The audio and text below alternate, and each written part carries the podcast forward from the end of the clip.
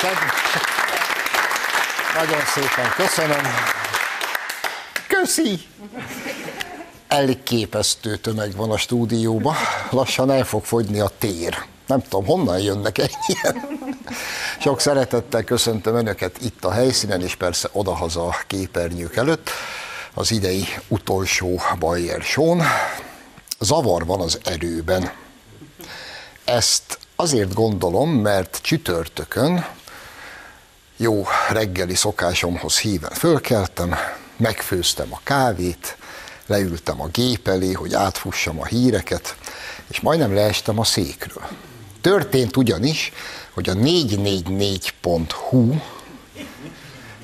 óriási címmel mindjárt legelől a következő cikket hozta, miközben az ellenzék a közös színekről sem tud megállapodni, brutálisan erősödik a Fidesz. Majd egy hosszú cikkben leírták, hogy a ellenzék által rendelt közvéleménykutatás hát tragikus számokat hozott ki, már az ellenzék szempontjából. Olyan 15-16 százalékkal vezetnek a kormánypártok, ezek meg hülyeségekről vitatkoznak. Zárójelbe jegyzem meg, a Fidesz közvéleménykutatásai nagyjából ugyanezt mérik elég régóta. Eddig az ellenzék ilyeneket tett közzé, hogy negyed százalékkal, meg fél százalékkal vezetnek, ezt próbálták eladni valami csodálatos győzelem, most valamiért megírták az igazat. Egy napig döbbent csend honolt. Aztán péntekre rájöttek a megoldásra, és sorra bejelentették, hogy ez a közvéleménykutatás nincs is. Ez nagyon jó, csak akkor most van igazán zavar az erőben. Mert hogy a 444.hu-ról már minden titkok tudója Gansperger Gyula is megmondta, hogy Soros elvtárs finanszírozza őket. Na most, ha nincs ilyen közleménykutatás, akkor föl kell tenni a valódi kérdést, Soros elvtárs miért látta elérkezetnek az időt, hogy belerúgjon az ellenzékbe? Kivel van baja? Tán csak nem a fékezhetetlen agyvelejű Márki Zaj Péterrel, akit egyébként nagy valószínűség szerint éppen ő talált ki. Úgyhogy én nem tudom, mi van, mindesetre nem lennék most a 444-esek helyébe, mert ezt valahogy előbb-utóbb meg kell majd magyarázzák. Addig is nekünk azt kell tudni, hogy a helyzet nagyjából ez, viszont ez nem jelenti azt, hogy hátradőlünk, megnyugszunk, mindenkinek el kell menni, a székelyeknek meg pláne el kell menni, mert sok minden fog rajtuk múlni hogy világos legyek. Úgyhogy hajrá, tavasszal elverjük őket, addig pedig nézzünk bele a szürreális világba. És most nem is nagyon fogunk külföldre kalandozni, eléggé szürreális a világ idehaza is, különösen, hogyha az ember figyelemmel kíséri, hogy mi zajlik a magyar parlamentben. A magyar parlamentben a minap Tálai András válaszolt egy Jakab Péter nevű segfejnek valami hülye kérdésére, és a végén, majd mindjárt látni fogjuk, átnyújtott egy bohócot a Petinek, hát hogy Peti, megjött a Jézuska, ez vagy te. És ekkor Peti, ezt, ezt nem tudom megunni, Peti,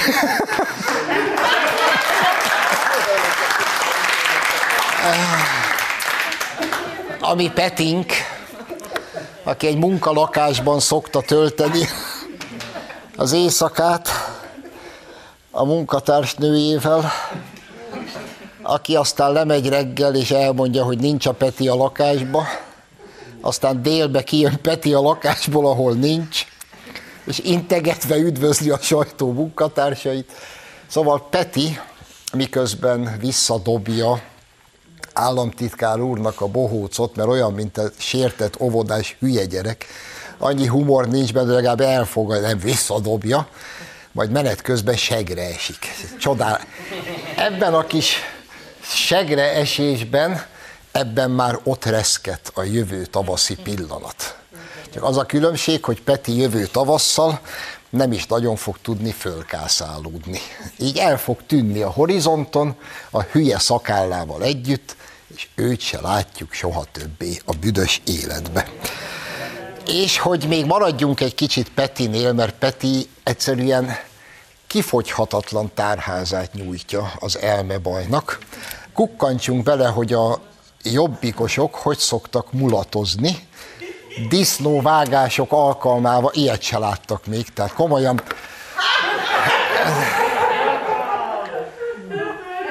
ezek ketten fönn vagyunk, fönn vagyunk Szabolcsban, disznóvágás volt, az a szakállas csávó, az a jobbik helyi jelöltje a jövő évi választásokon. Úgy hívják helyben, hogy a tálib, mert egyébként ilyen szakállal tényleg nem, nem nagyon lehet találkozni, csak a tálibok körében. Na most azért vizslassák meg ezt a, ezt, a, ezt a varázslatos pillanatot. Javaslom, hogy egyszer nézzék meg uh, Milos Formannak, talán az utolsó otthon készült filmje volt, a Tűz van babám, annak a, az, a, az a lenyűgöző, világa, hogy a szocializmusban egy ilyen falusi bál, meg falusi szépségverseny alkalmával mi történik. Csodálatos film, Csehszlovákiában be is tiltották természetesen annak idején. Na, ott nem voltak ilyen alakok, mint, mint ezek ketten. És akkor csak azért azt ígértem, hogy ma a szürreális világban fogunk kalandozni idehaza. Most egy pillanatra megtekintjük az ATV műsorának egy rövid részletét, amikor is Kerper Flónius, vicepolgármester elvtárs behaladt a stúdióba elmagyarázni, hogy mi is zajlik itt a városházi ügyekben. Kerper Flóniusról nekem van egy kamaszkori emlékem, lévén, hogy ha jól rémlik nekem, én végzős voltam a Szilágyiban, amikor ő elsős. És nem szép dolog ez, de hát a fiú, meg általában a gyerekközösségek azok kegyetlenek, mint tudják, elég sok irodalmi mű született már erről. És a második emeleti fiú WC-ben, a Szilágyi gimnáziumban volt a dohányzó, ahol szünetben ugye dohányozni jártunk. És ott időnként ilyen tejfölös szájú első évesek, akik még nem tudták a rendet, hogy pisilni le kell járni az első emeletre, mert itt a nagyok dohányoznak. Szegény kicsi Kerper Flónius betántorgott, és neki állt pisilni. Mi ott álltunk, döbbente, nem is értettük, hogy mi történik. Szívtuk a cigit, és Szabó Sipos Barnabás, rossz doktor magyar hangja, neki már akkor elég stentori orgánuma volt. Ebben a pillanatban megszólalt, hogy figyelj kis haver, te otthon is belepisálsz a hamutartóba. És szegény Kerper Flónius majd összecsinálta magát, nem is tudom, hogy el tudta hirtelen dugni. Soha többé nem láttuk. Na most ő viceházmesterré, vagy vice alpolgármesterré lépett elő, beugrott a tévébe elmondani a tutit, figyeljük csak. Tehát a városháza eladása az ö, nincs napirenden. Volt valaha? Ö, tavaly novemberben ö, megvitattunk egy dokumentumot, ami ö, megnézte, hogy mit lehet kezdeni a városházával. Azt a dokumentumot kirendelte? Azt ö, a főpolgármester ö, kérésére rendelt, tehát a főpolgármester rendelte, és a főpolgármesteri kabinet tárgyalta, és ez egy olyan dolog, amit meg kell nézni, hogy mi a gazdaságos, tehát volt A verziótól D verzióig minden, ebben valóban szerepelt az, hogy esetleg meg lehet fontolni a városháza épületének az eladását, tekintve, hogy ez mind energetikai, mind hasznos terület, stb. stb. szempontból. Ki volt az előterjesztő, arra emlékszik? Azt hiszem, hogy részben én. De milyen érdekes. Ez, az- azért ez így egy, nem emlékszik rá? De Hát akkor biztosan, akkor, nem, akkor biztosan.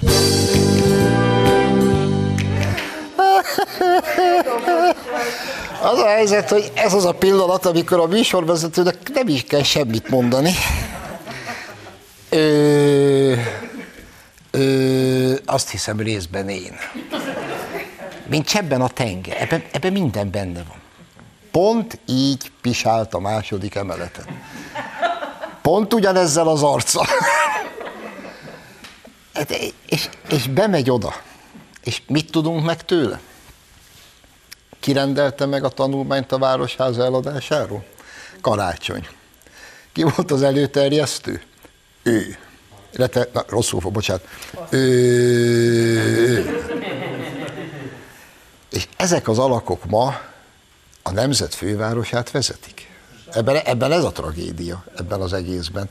És azóta ráadásul már ugye van egy kis újabb adalékunk, mert Láng Zsolt, a Fidesz frakció vezetője a Városházán, felolvasott egy levélkét, amit egy egyelőre ismeretlen ingatlan közvetítő közjegyző előtt tett, és ez az ismeretlen, egyenlőre ismeretlen ingatlanfejlesztő azt is közölte a közjegyző előtt, hogy hajlandó tanúskodni és majd fölfedni magát a vizsgálat során, amely levében elmondja, hogy igen, ők kaptak erre az egészre megbízást, mármint az eladásra, a főpolgármester tudtával. Kell még valamit mondanom? Ildikó. De Geri, imádom Karácsony Gerit, minden egyes alkalommal, mikor valami kis kaki darab előkerül a szőnyeg alól, ő mindig ránéz, és elmondja, hogy ez nem is kaki. És lassan előkerül az egész halom szar. És akkor is ott fog állni, és tényleg pont olyan arcot vág, mint akinek egy darab szar van a kezébe állandóan, amit én megértek, akinek reggeltől estig azt kell mondania, hogy ő, áll a Gergő, mi, már megint egy darab szar. Ez a szar nincs. És erről szól az életük. Egészen elképesztő, de van ennél elképesztőbb, és még mindig itthon maradunk. Itt van a mi Péterünk. A mi Péterünk, aki valami lenyűgözően okos. Ez ugye önöknek is feltűnt. Péter az, aki a mindenhez is ért majdnem olyan már, mint a fekete győr. Aki tudja, hogy a napelem az atomerőmű, és az elektromos rollit a kádban zuhanyozza le. Lassan fölzárkózik hozzá Peti, aki a teljes összellenzékkel kiállt a Kossuth térre most a minap, és elkezdett megint beszélni valamiről. Na, ezt is megnézzük, jó? A második népszavazási kérdés a Covid járvány idején állásukat vesztett embereknek a támogatása szintén az összefogásról, a szolidaritásról, a szeretetről és a gondoskodásról szól. Hogy az egész Európai Unióban a legrövidebb támogatás 30 nap jár jelenleg az álláskeresőknek, ezt most a Covid idején állásukat vesztettek támogatására 90 napra szeretnénk emelni. Csak pontosítás, hogy természetesen most 90 nap az álláskeresési járuléknak az időtartama, és az Egyesült Ellenzéknek az a célja, hogy ezt 180 napra emeljük el. 270. Hát, hogy hát igen, háromszor 90 napra. Így pontos, így pontos. Bocsánat, 9 hónap, elnézést. Igen, tehát 9 három hónap. hónapról 9 hónapra. Nem cukik. Ott vannak 40-en, és végül is 40-en három perc alatt csak kitalálják, hogy mi a lószart is akartak mondani. És mindezt ezzel a, ezzel a lenyűgöző fensőbséggel, ez a, a mindenhez is értéssel. 30 nap, most a leg, nálunk a legkevesebb. Ah, szörnyűség. Bocsánat, pontosít, szeretnék pontosítani, mo- 90 nap most, és szeretnénk fölemelni 180-ra. Hátulról. Nem, 270. De tényleg, nem olyanok, mint a... Ismerik a régi viccet? Elmegy Kóna rabbihoz, azt a rabbi nagy baj van, döglenek a libák. De figyelj, Kón, itas velük mondjuk Kamilla teját. Jó. Visszajön egy hét múlva, akkor rabbi, továbbra is döglenek a libák. Figyelj, semmi baj, megvan a biztos megoldás. Etessél velük zabot. Visszajön egy hét múlva, te rabbi, az összes liba megdöglött. A francba pedig még tele voltam jó ötlettel. És ezek ezt tolják reggeltől estig. Három percükbe telik, míg kitalálják, hogy tulajdonképpen mit akarnak mennyire fölemelni. Ezek akarnak egy országot irányítani. Amúgy pedig azért szerényen jegyezzük meg, aki ma Magyarországon nem 90, meg 180, meg 270 nap alatt, aki két hét alatt nem talál munkát magának, az nem is nagyon keresi. Ez a nagybüdös helyzet.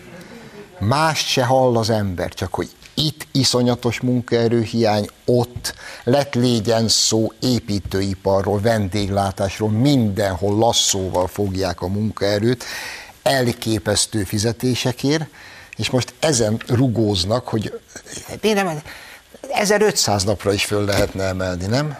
Vagy 50 évre. De minek? Mindenki tud dolgozni ma ebben az országban, aki akar.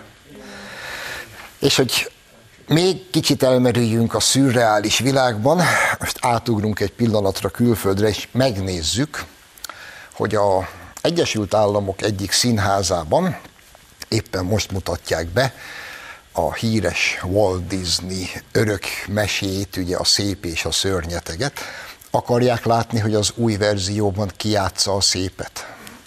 Megnézzük, jó? Csak így a fényképet megnézzük.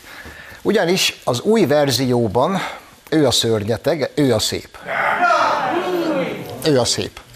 Egy nagyjából 200 kilós, fekete színésznő, aki egyébként nagy valószínűséggel fiúnak született, mert azt olvastam, hogy ő ilyen transznő, ő a szép. Ez tök klassz.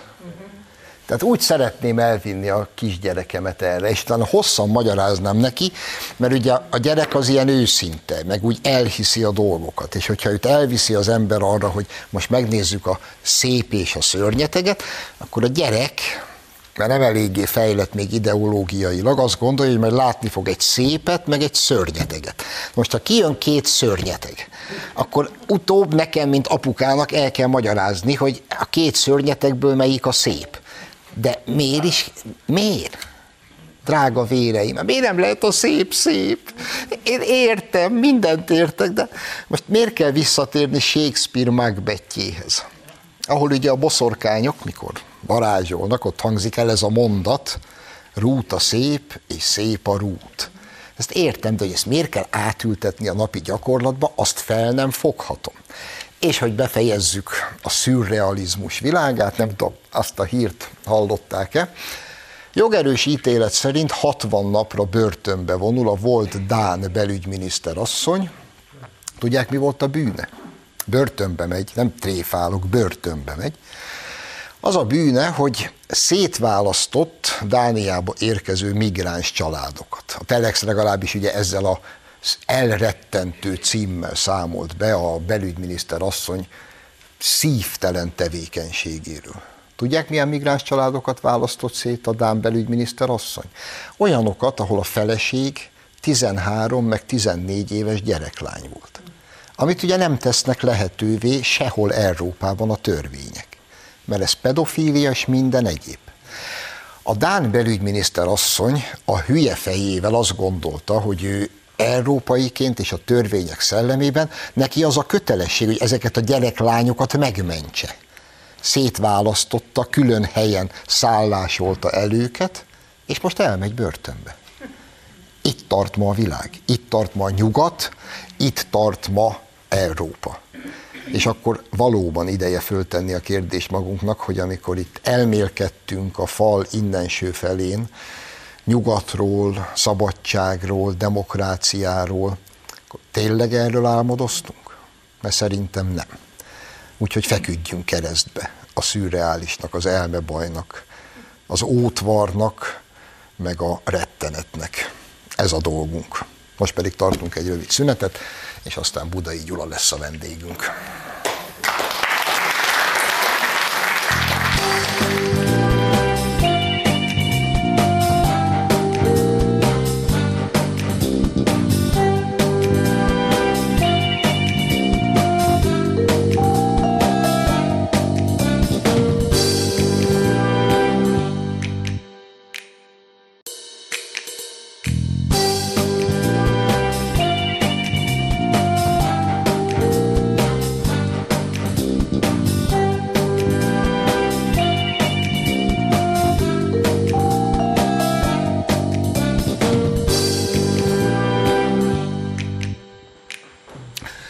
Folytatjuk a műsort. Vendégem tehát a stúdióban, ahogy ígértem, kedves barátom, Budai Gyula, a fidesz KDNP országgyűlési képviselője. Szervusz Gyula bátyám! Üdvözöllek, kedves Zsolt! Na, kezdjük azzal, hogy legyen ez a mottónk, jó? Nincs ügy. Nincs, bármi történik, nincs ügy. Ez Karácsony Gergely jelmondata, de az összes többié is ez. Akkor szeretném, ha együtt fölfejtenénk a nincs ügyek hátterét, lévén, hogy azért te foglalkozol ezekkel a legtöbbet. Nézzük először ezt a Városháza ügyet, ahol a Városháza nincs ügyet, ahol legutóbbi hír az volt, hogy a rendőrség Hány helyen is tartott házkutatás? 14 helyszínen volt házkutatás, nincs ügy, ugye? És 14 folyamatban levő nyomozás folyik. Én ebből csak hetet válok magam, mert hét büntető feljelentést tettem. A többit mások tették, de én úgy látom, hogy azok is jól sikerültek, mert mindegyikben a, a rendőrség elrendelte a nyomozást, és gőzerővel folyik a, a nincs ügynek a, a felderítése, és ugye a nincs ügyben az a szomorú, hogy a Kis Ambrus nevű főpolgármester helyettes, aki a jutalékos rendszernek a működtetője volt, ezt nem én mondom, ezt a hangfelvételen mondják, nem én mondom, Bajnai Gordon mondja, tehát mielőtt bárki azt mondaná, hogy a Budai Gyula találta ki ezt a, az egész történetet, ugye azt sérelmezték, hogy lefoglalták a számítógépét, nem csak neki, hanem a Barcsé Balázsnak, aki ugye a vagyonkezelő vezérigazgatója, aki folyamatosan adta a megrendeléseket a senki által nem ismert Berki Zsoltnak, aki a Városháza táskás embere, tehát nincs ügy, és akkor most egy perce csak olyan dolgokat mondtunk el, amiért szerintem 20 évet lehetne kapni, hogyha bebizonyosodna.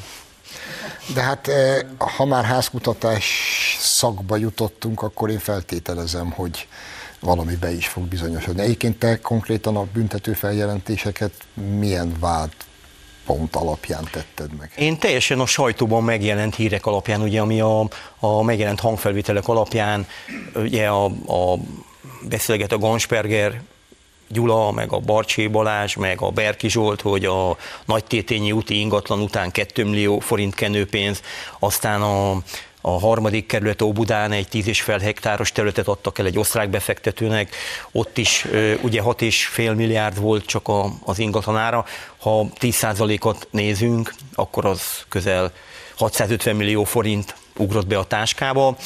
Aztán a, a, a új budai két nagy ingatlan projekt, a Rimaszombati út és a Tétény út, Teleúti sarki ingatlan. Egyébként valamennyire sikeresek is vagyunk, mert a feljelentésemet követően például a, a, az új budai egyik beruházásnál már az önkormányzat föltette a kezét és visszavonták az eladási szándékot, tehát azért szerintem nem, nem dolgozunk rosszul ebbe a nincs ügy kategóriába, és ugye akkor van még itt a mocsáros dűlő, amiről beszélünk, ahol nem akartak lakó, lakóparkot építeni, aztán előkerült egy nagyon részletes kivitelezési terv egy lakópark beruházásáról, aztán Szabó Tímea odaszaladt alatt a Mocsáros Dűlőhöz Karácsony Gergelyel, és ott bizonygatták, hogy ők itt nem akartak semmit. Tehát annyira, annyira álságos és annyira nevetséges az egész, amit ebben a, ebben a témában Karácsony Gergelytől a párbeszéden át, meg illetőleg azok a kerületi polgármesterek, akik érintettek ebben csinálnak. Én, én az első percről azt mondom, hogy ha kiálltak volna és azt mondják Zsolt, hogy igen, el akartuk adni a városházát, mert nagyon nagy, de tényleg nagy egyébként, és egy kisebbet szerettünk volna. Már rég nem lenne semmi. De hazudtak. Tehát ugyanazt csináltak, mint a fletó, reggel, délbe, este. Úgy hazudtak, és akkor most eljutottunk oda, hogy a nincs ügyből már a kedvenc ö, főpolgármester helyettesünk az ATV-be, ö, amikor megkérdezték tőle, hogy ö, ki, volt a, ki volt az előterjesztő, hát részben én, aztán visszakérdeztek, hát én voltam, elismertem. Karácsony Gergely utasítására. Tehát ott tartunk, hogy az elmúlt másfél hónapban a nincs ügytől eljutottunk oda, hogy most már egymást mártják be ebben az ügyben, egymásra tesznek nagyon komoly terhelő vallomásokat. Ugye a Barcsi Balást meghallgatta a vizsgálóbizottság, ő pedig teljes mértékben elismerte, hogy igen, valóban el akartuk adni a városházát.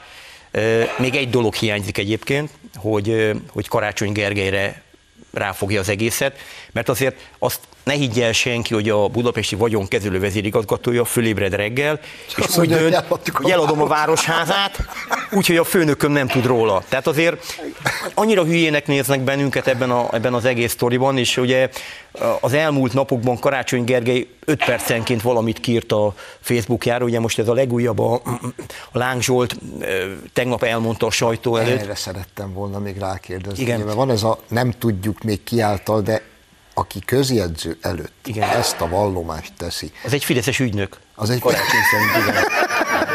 Fideszes ügynök, így van. Értelek. Tehát ugye valaki, akit nem tudjuk, hogy ki, elmegy, tesz a közjegyző előtt egy ö, olyan nyilatkozatot, amiben elmondja, hogy mi történt ebben az ügyben, és azt is elmondja, hogy hát ő is résztvevője volt ezeknek a beszélgetéseknek, ott volt. Mint ingatlan közvetítő. Mint ingatlan közvetítő. És eltelik 10 perc, és Karácsony Gergely már írja a Facebookon, hogy a, egy fideszes bűnöző, egy ügynök, aki, aki, aki tudjuk, hogy ki, mond is egy nevet, én most itt nem akarok nevekkel dobálózni, de nagyon messze el egyébként Karácsony Gergely a, a valóságtól ebben a kérdésben, és ezt is a Fidesz találta ki. Tehát bármi, ami történik a Városházán, a Fidesz találta ki. Tehát ugye ott tartunk, hogy a, a Fidesz akarja eladni a, a, a, a Putyinnak a városát. Én, én, én, ha össze akarjuk foglalni ezt a sztorit, tehát a Fidesz akarja eladni a városházát Karácsony Gergely feje fölött az oroszoknak, Putyin elnöknek. Ez a, ez a sztori, így, így tudnám összefoglalni. Jó, ugye most ha a politikai logikából indulunk ki, akkor az összellenzék teljesen nyilvánvaló, hogy az utolsó utáni pillanatig védeni fogja karácsonyt, azon egyszerű oknál fogva, hogy Budapest önkormányzatának ellenzéki vezetése képes arra, hogy valami forintocskákat juttasson a, a kampányba, meg erre. Tehát nekik ez a pozíció elengedhetetlenül szükséges. De nézve ezt az egész folyamatot, amit november eleje óta lezajlott, és visszautalva arra, amit mondasz, hogy tényleg ez a szerencsétlen ember, karácsony, akinek nem csak politikai érzéke nulla, hanem esze sincsen sok, még nem jött rá, hogy bármit hazudik, úgyis jön egy hangfelvétel, ami meg fogja cáfolni az előző hazugságot. Most már van közjegyző előtt egy nyilat, már minden van, és még mindig itt tart, hogy az a kérdésem, hogy meddig lehet ezt az embert tartani? Hát én szerintem Karácsony Gergely már megbukott. Tehát nem most bukott meg egyébként, nem a Városháza ügy kapcsán, hanem a, ez a miniszterelnök jelölti Hakni során. Szerintem már ő ott neki be kellett volna dobni a tűrő között, vagy sportnyelven leadni a szerelést, vagy tök mindegy, hogy mit mondunk. De, de én, én azt gondolom, hogy szóval most ha, tényleg most beszéljünk komolyan erről az ügyről. Tehát nagyon jól látszik, hogy egy olyan maffia-szerűen működő hálózat van a, a Városházán, ahol van egy táskás ember, ez a Berki Zsolt. Ugye én átadtam a rendőrségnek azokat az elektronikus leveleket, amit a vagyonkezelőről kapott. Majd ez az ostoba karácsony nyilvánosságra hoz egy ingatlan listát, ami megegyezik azokkal az ingatlanokkal, amit a Berkisolt megkapott a vagyonkezelőtől. Tehát ugyanazokat küldik meg neki eladásra, mint amit a karácsony nyilvánosságra hoz. Tehát azért nem bánnám, ha beszélgetnének egymással. és, és, és valóban van egy, van egy jutalékos rendszer, amit Bajnai Gordon mondja, hogy a úszkálnak a cápák, meg mindenki jutalékot akar, és ezt a pénzt Kisambrus ö, ö, gyűjti össze, hogy így mondjam. Most el tudod képzelni, hogy akkor a kis Ambrus megkapja a pénzt, és elmegy vele haza, és nem szól a főnökének, hogy te Gergő, tudod, megjött a jutalék, amiből tudsz kampányolni. Hát érdeklődöm. Karácsony Gergely válaszolt a mai napig, hogy azt a közel 500 milliót, amit a, a miniszterelnöki kampányára elköltött, azt kiadta. Össze. Kiadta? Én csak, én, én, én, nem mondok, nem állítok semmit, Zsolt. Én csak föltettem egy kérdést, kérdőjel van a, a mondaton végén, nehogy bepereljenek bennünket úgyis eleget járok Ceglidi miatt bíróságra, a Karácsony Gergely miatt nem akarok járni, és, és ezekre a kérdésekre a mai napig nem kaptunk választ. De ami nagyon árulkodó, hogy milyen vizsgálóbizottság az, ami Bajnai Gordon nem hallgathatja meg. Majd aztán a karácsony mondja, hogy meghallgathatja Bajnai Gordon, de Bajnai, Gansperger, még a vagyonkezelő ügyintézője is, aki a Berkis küldte az e közli, hogy ők nem hajlandók megjelenni a vizsgálóbizottságról. Miről beszélünk? Ez, ez nem a baloldali kettős mérce? Dehogy nem. Szerintem ebből mindenki levonhatja azt a következtetést, amit leszeretne vonni belőle.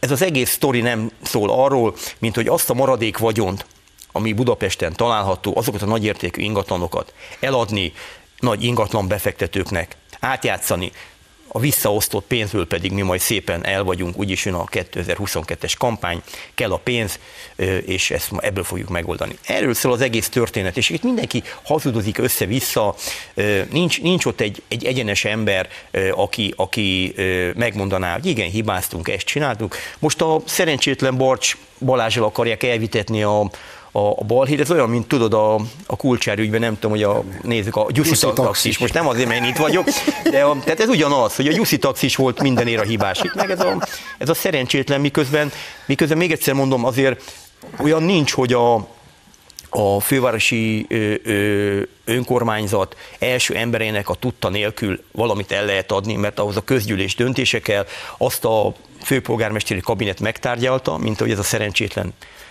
főpolgármester helyettes el is árulta, tehát azért itt mindenki tudott mindenről. Csak ilyen két hetente beismerünk valamit, elszóljuk magunkat, házkutatás van, akkor neki támadunk a rendőrségnek, hogy milyen, mikor karácsony tesz feljelentést. Hát most azt várt, hogy tesz egy feljelentést, hogy majd a rendőrség megsimoltja a buksiját, hogy Gergő, nincsen semmi baj, add át az iratokat. Tehát kicsit vicces a sztori. De hát önmagában, hogy csak arba belegondolunk, hogyha a, a karácsonyféle verzió lenne az igaz, hogy itt senki nem tudott semmiről, és Barcs Balázs fölkelt egy reggel, hogy eladja a városházát. Ezek után tényleg épészre valaki el tudja képzelni, hogy adnak neki egy fegyelmit. Nem, és egyébként... És nem rúgják ki azonnal páros lábbal, ha ez igaz lenne. Így jön a baloldali kettős mérce. Ugye a héten a parlamentben semmi más nem hallottunk, hogy Varga Juditnak le kell mondani. Bocsánatot kérek. Azért, azért kell lemondani, mert nem tudott dolgokról. Ennél is kérek. Akkor, ha Karácsony Gergely tudott róla, az a baj, azért kell neki távozni, ha nem tudottak, az a baj.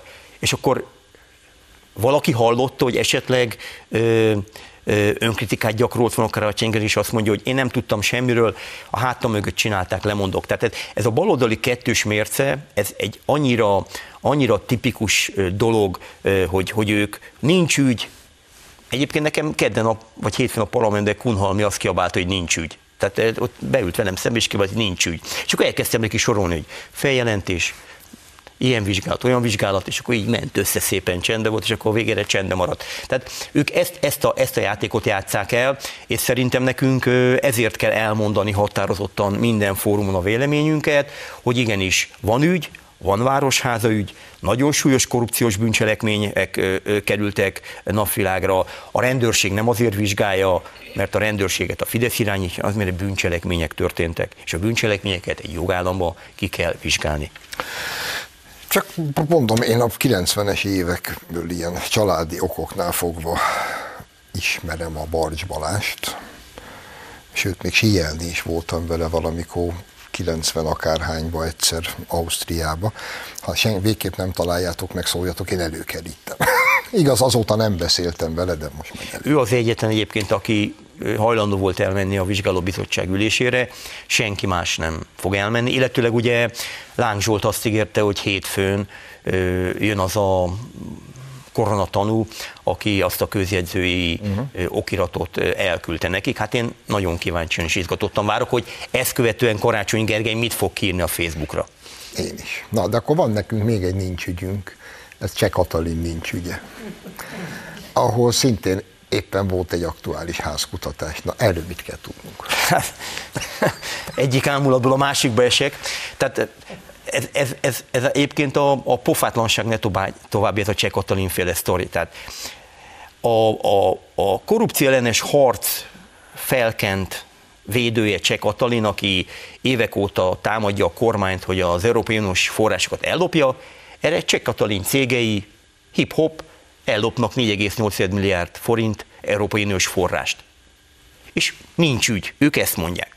Majd Megindul a büntetőfejelentés alapján az eljárás költségvetési csalásban, házkutatás történik, még mindig nincs ügy, Aztán a gazdasági versenyhivatal a múlt héten közli, hogy szintén feljelentést tett, mert 2013 és 2018 között a Panon Press Kft., aminek Cseh Katalin volt a tulajdonos és ügyvezetője, ö, ö, olyan közbeszerzési eljárásokon vett részt, ahol a különböző cégek, véletlenül azok a cégek, akik a másik ügyben is szerepelnek, egymásra licitálva, a közbeszerzési szabályokat kiátszva ö, ö, Európai Uniós forrásokat nyertek.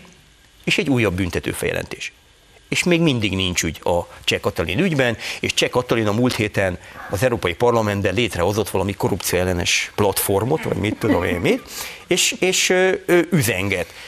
Menekül a sajtó elől, körülbelül négy hónapja ebben egy áramondatot nem mondott, hatházi Ákos nem vizsgálja, Fekete Győr egyébként ebbe bukott bele, ezt bárkinek elmerem mondani, ebbe bukott bele, hogy ők kiálltak. Emlékszel, hogy mit mondott itt a Hír TV stúdiójában még márciusban az Andreának? Azt mondta, hogy nincs jobboldali, baloldali korrupció. Mhm. Korrupció van, és amennyiben egy momentumossal kapcsolatban bármi felmerül, azonnal kirúgjuk. Cseh Katalin maradt, megerősödött, fegyőrt megkirúgták. Körülbelül így tudom összefoglalni a Cseh Katalin ügyet, folyik benne a nyomozás, házkutatás történt több helyszínen, azoknál a cégeknél, akik az ügyben érintettek, fölvettek közel 5 milliárd forintot, semmilyen beruházás nem valósult meg. A cégek tábláját már azóta levették Vácról, meg mindenhonnan, eltüntették azokat a nagy plakátokat, ami ki volt írva, hogy az Európai Unió finanszírozásával, minden eltűnt még Csekaton is eltűnt, ugye nem lehet egyszerűen megkérdezni tőle, hogy valójában mi van ebben az egész dologban. Csak egy picit kell, hogy kiigazítsalak, fájó szívvel teszem. Imént azt mondtad, hogy hatházi Ákos nem vizsgálódik. Na figyelj csak. Ugye most péntek van, amikor ezt rögzítjük, ezt a kis beszélgetésünket.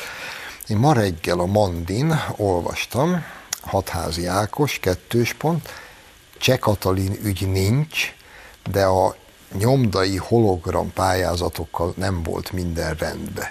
Na, erre varják gombot. Hát, kedves Zsolt, én abban a szerencsés helyzetben voltam, hogy a Csörte című műsorban vitázhattam Hatházi Ákossal. Ó, te szegény.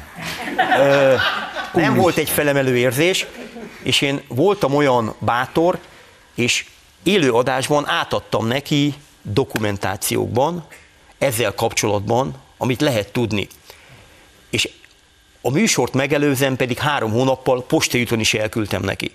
Szerinted válaszolt nekem a hatházi Ákos a mai de, napig? De miért válaszolt volna, hiszen megmondta, hogy Cseh Katalin így nincs. Mert Cseh Katalin, aki egyébként ügyvezető, Bocsánat, naív vagyok, elnézést. Ügyvezetője és tulajdonosa ennek a milyen press?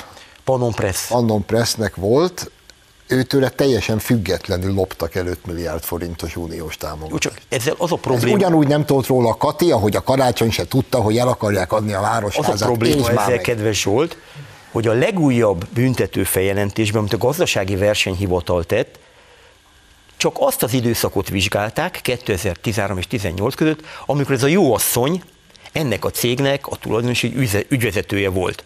Mert azt lehet mondani, hogy én 18-ban kiszálltam, 19 meg 20-ba kaptuk azt a sok-sok milliárd forintot, persze én írtam alá, de én már akkor nem voltam ott, de a közbeszerzési mutyi, ami több mint másfél milliárd forintos lenyúlás volt, azt Cseh Katalin regnálása alatt történt. Azért álljunk meg, és hatházi Ákos úgy hallgat, mint ez a bizonyos a fűbe, eh, bocsánatot kérek. De, de, a szarra gondolt.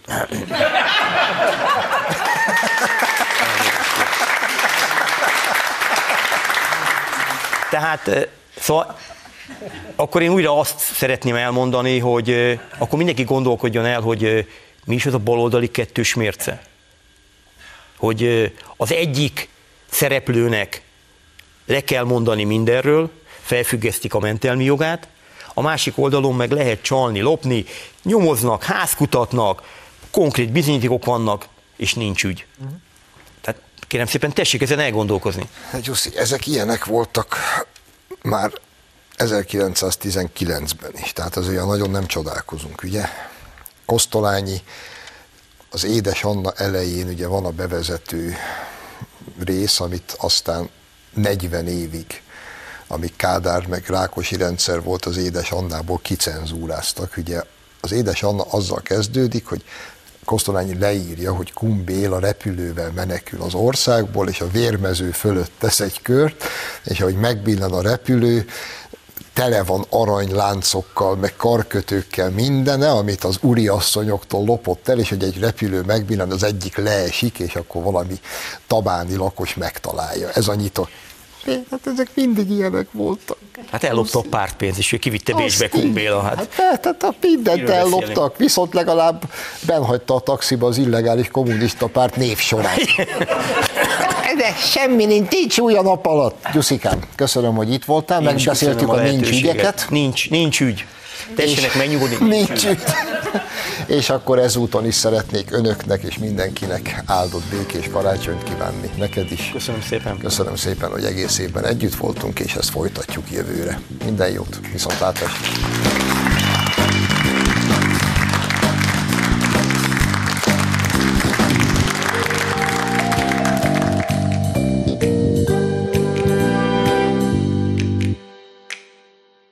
Ildikó az ATV és Nagy Ervin a 21. század intézet munkatársa érkezik hozzánk a stúdióba, és reméljük már azt tudjuk megvitatni, ki is az a titokzatos tanú, aki újabb adalékkal szolgál a fővárosi városháza ügyről. Mit mutyizik a baloldal? Csörte holnap 20 óra Hír TV.